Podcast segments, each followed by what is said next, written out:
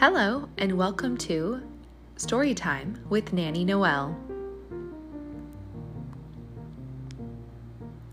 Today's story is about a donkey family a father, mother, and son. It is also about someone who makes wishes. Let's begin. Sylvester and the Magic Pebble by William Steig. Sylvester Duncan lived with his mother and father at Acorn Road in Oatsdale. One of his hobbies was collecting pebbles of unusual shape and color. On a rainy Saturday during vacation, he found a quite extraordinary one. It was flaming red, shiny, and perfectly round like a marble.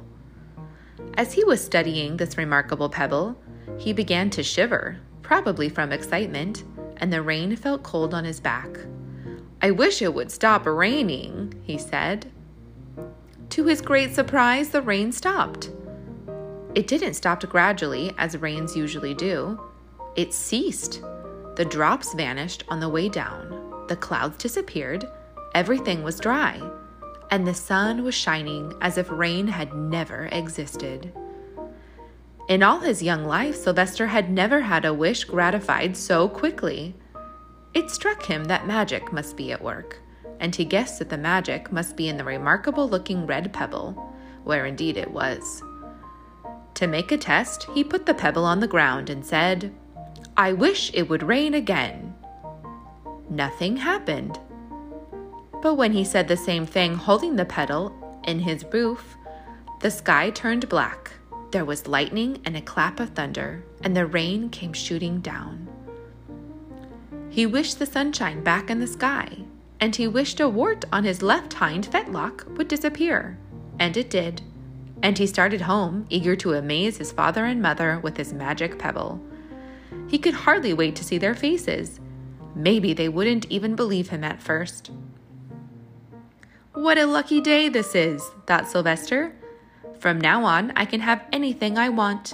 My father and mother can have anything they want. My relatives, my friends, and anybody at all can have everything anybody wants.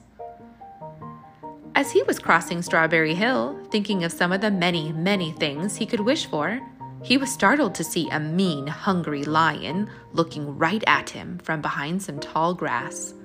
He was frightened. If he hadn't been so frightened, he could have made the lion disappear, or he could have wished himself safe at home with his father and mother. He could have wished the lion would turn into a butterfly or a daisy or a gnat. He could have wished many things, but he panicked and couldn't think carefully. I wish I were a rock, he said. And he became a rock. The lion came bounding over, sniffed the rock a hundred times, walked around and around it, and went away confused, perplexed, puzzled, and bewildered. I saw that little donkey as clear as day. Maybe I'm going crazy, he muttered. And there was Sylvester, a rock on Strawberry Hill, with the magic pebble lying right beside him on the ground, and he was unable to pick it up. Oh, how I wish I were myself again, he thought. But nothing happened. He had to be touching the pebble to make the magic work, but there was nothing he could do about it. His thoughts began to race like mad.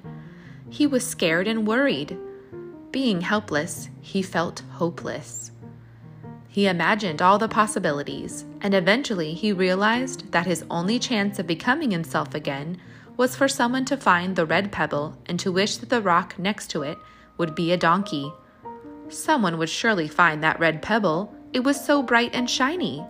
But what on earth would make them wish that a rock were a donkey. The chance was one in a billion at best. Sylvester fell asleep. What else could he do? Night came with many stars. Meanwhile, back at home, Mr. and Mrs. Duncan paced the floor, frantic with worry. Sylvester had never come home later than dinner time. Where could he be? They stayed up all night wondering what had happened expecting that Sylvester would surely turn up by morning. But he didn't, of course. Mrs. Duncan cried a lot, and Mr. Duncan did his best to soothe her. Both longed to have their dear son with them. I will never scold Sylvester again as long as I live, said Mrs. Duncan, no matter what he does. At dawn, they went about inquiring of all the neighbors.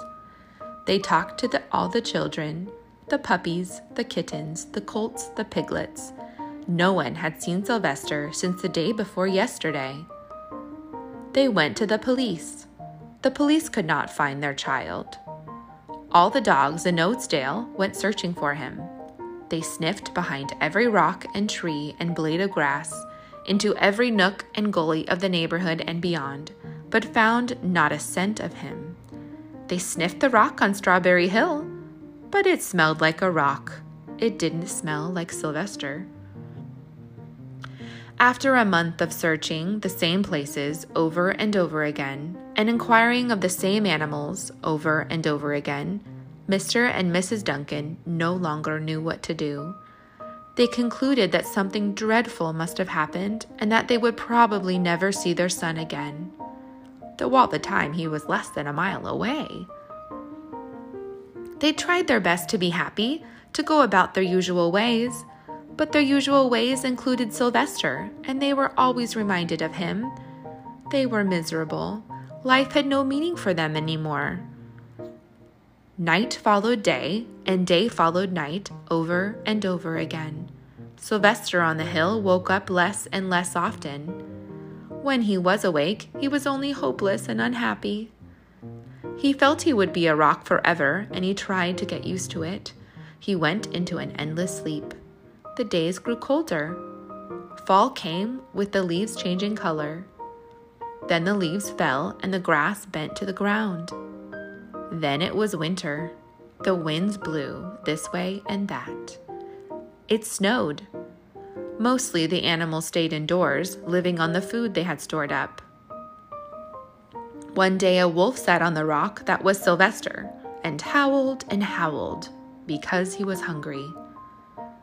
Then the snow melted. The earth warmed up the spring sun and things budded. Leaves were on the trees again. Flowers showed their young faces. One day in May, Mr. Duncan insisted that his wife go with him on a picnic. Let's cheer up, he said. Let us try to live again and be happy, even though Sylvester, our angel, is no longer with us.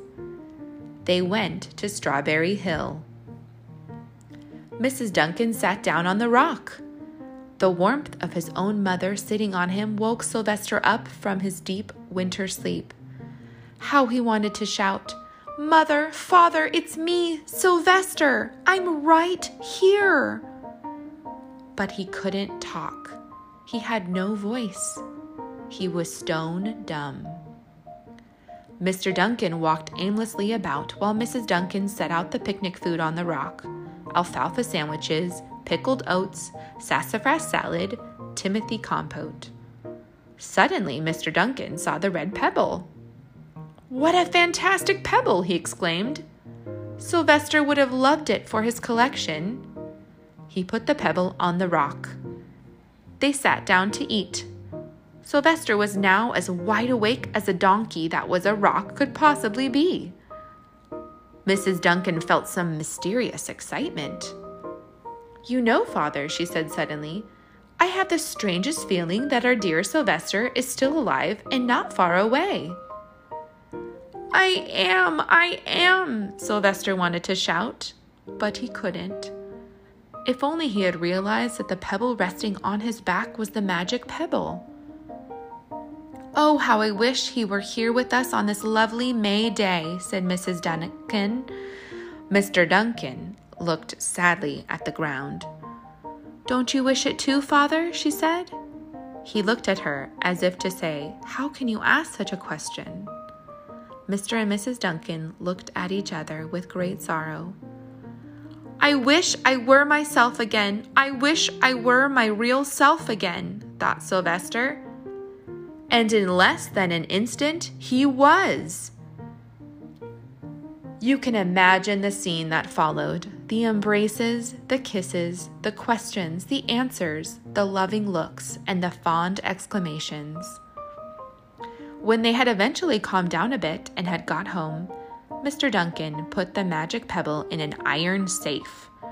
Someday they might want to use it, but really, for now, what more could they wish for?